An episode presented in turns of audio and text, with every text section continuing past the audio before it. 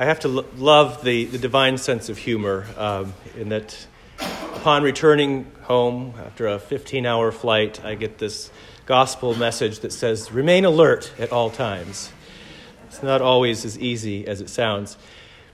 Of course, we think of alertness uh, as that sort of wide eyed, uh, maybe sort of caffeine addled kind of jittery nervousness and awareness uh, constantly looking from here and there and, and noticing every little detail. What is God calling us to, though, today with this? Uh, what is Jesus calling us to do to, uh, to stay alert and awake at this time? You know, Advent is a very special but very short season. It sort of mirrors Lent, as you can see with the colors, and uh, we don't have flowers on the altar. The uh, wording of some of the prayers and responses change a bit. And it really stands in contrast to the culture that we are surrounded with today.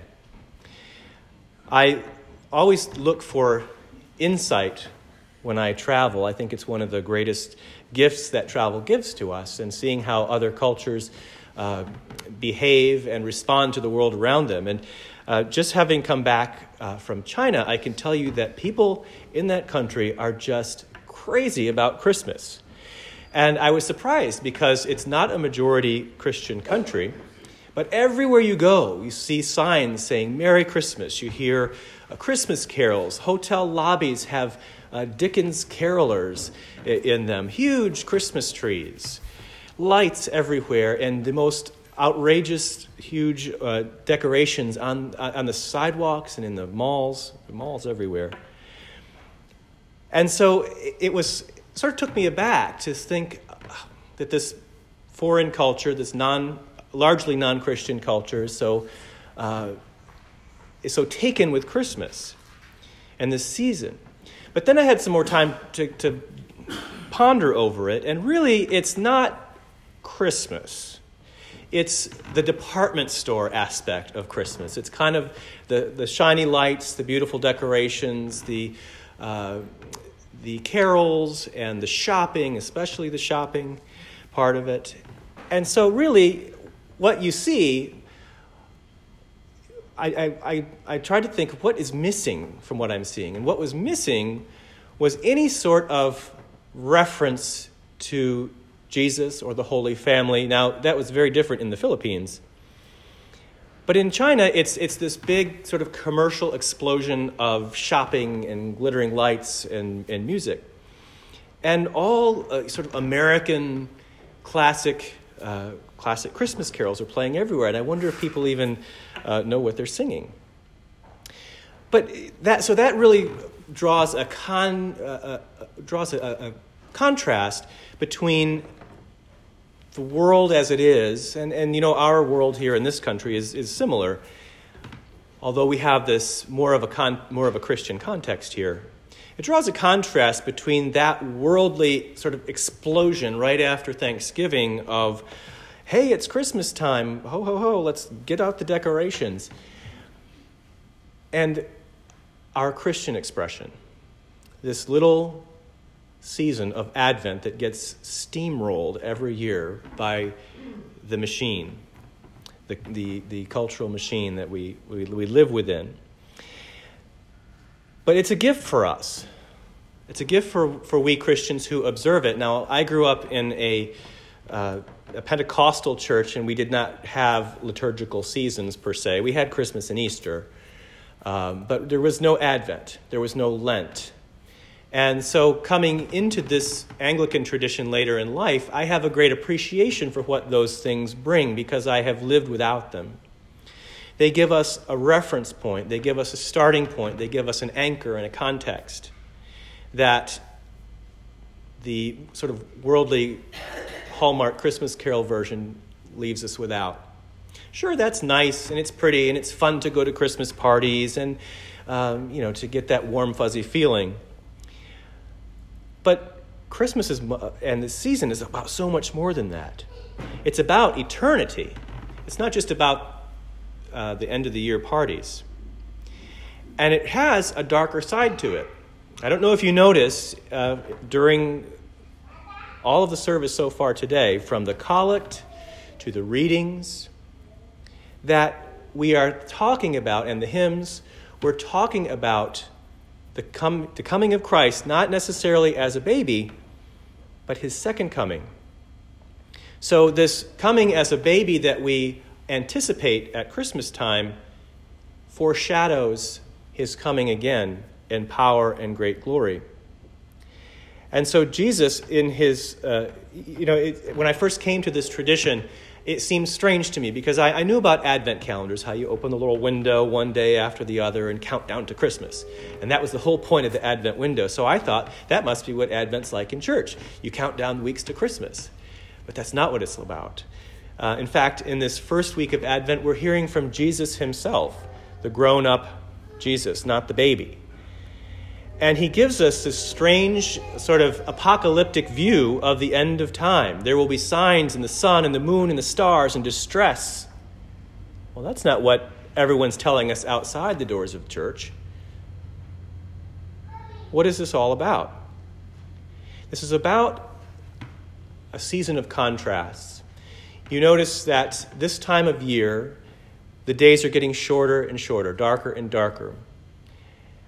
And as we move forward in the season of Advent, we light more and more lights on the Advent wreath, symbolically growing the light.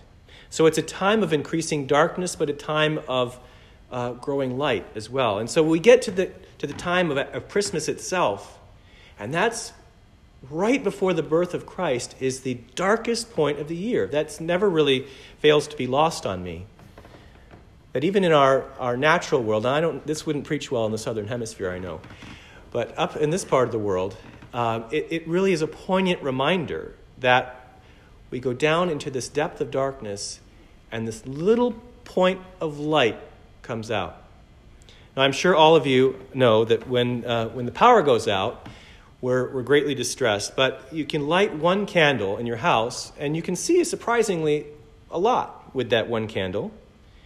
And even if you're not right up next to it, if you're uh, far away, that little pinpoint of light really travels quite a ways. It really cuts through the darkness and can guide you over to safety. And so I think that's the same thing that we're talking about here is that we're waiting for that little bit of light to break through. And God's uh, grace and mercy and his revelation of himself through Jesus Christ happens in a very small way, doesn't it? A tiny baby comes, and first some animals see him, then his, well, first his parents see him, then some animals and some shepherds and some wise men and some townspeople, and it, it sort of goes from there. And as he grows and as his ministry begins, he begins to reveal God's plan slowly, bit by bit, as the people can understand and as they grow with him. And so, this time of year, we have this great gift if only we will take it. I'm not saying boycott Christmas parties or anything like that. Go, go have a good time. It's fine. But what we need to do and be mindful of as Christians in this tradition is that we have these four weeks to contemplate eternity. It's a short time to contemplate eternity, and it's, it's such a short season. But we have this, this time to think about birth and death, heaven, hell, judgment, and to consider how all of that has been distilled down into this, this thing that's going to happen in a few weeks. How this one little baby, God's Word made flesh, was sent to be among us to bring God's Word to us. And so, as Jesus himself says in our gospel today, be alert at all times. He says, uh, not to be weighed down by dissipation and drunkenness and the worries of this life. You know, we go through life and we're sort of on this journey towards God, but it's easy to look left and right and to get weighed down because the, the cares and the worries of this world want to drag us down and to slow us down on our journey toward Him. And one of the gifts of this Advent season is that we can put that aside. Now, that's not to say that we don't have responsibilities and roles in our lives and, and things that we have to do. That's just the way being an incarnate human being is. And it's not to say that we just throw caution to the wind. But what we do is put it into context. Because it's so easy for, uh, for it to it's so easy for it to drag us down into the weeds and for us to get into dissipation and the worries of this life. And I'm, I'm speaking to you from uh, as one who is a real worrier. And uh, it's, it's hard. So you lose your, your sight. You lose sight of the forest for the trees. And so, what we can do at this time of year is focus like a laser beam on that little point of light, that little thing that is coming into the world, knowing that He's coming to bring grace and love and forgiveness and eternal life. And that all these things, as Jesus himself says, will pass away, but his words will not pass away.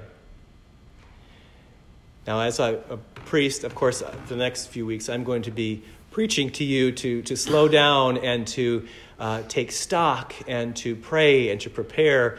And the, the sort of the paradox or the, the, the uh, uh, problem with that for me is that, you know, as the priest, Advent is one of the busiest times of the year behind the scenes. So I have to be very careful as well to, to take time, to take stock, to take prayer, and as I exhort you to do as well.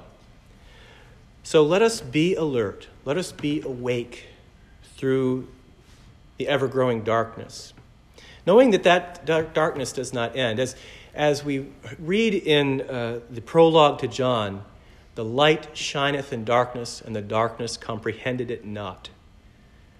The darkness exists, the darkness will not prevail.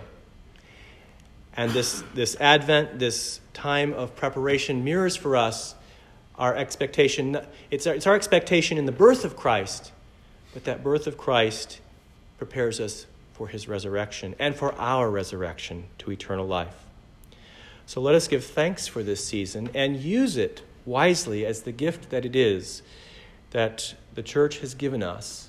It's a time to prepare to really think about our own lives and where we fit in our, our communities, in our families, and how we can be vehicles for God's will and prepare to really receive Jesus when he comes at Christmas.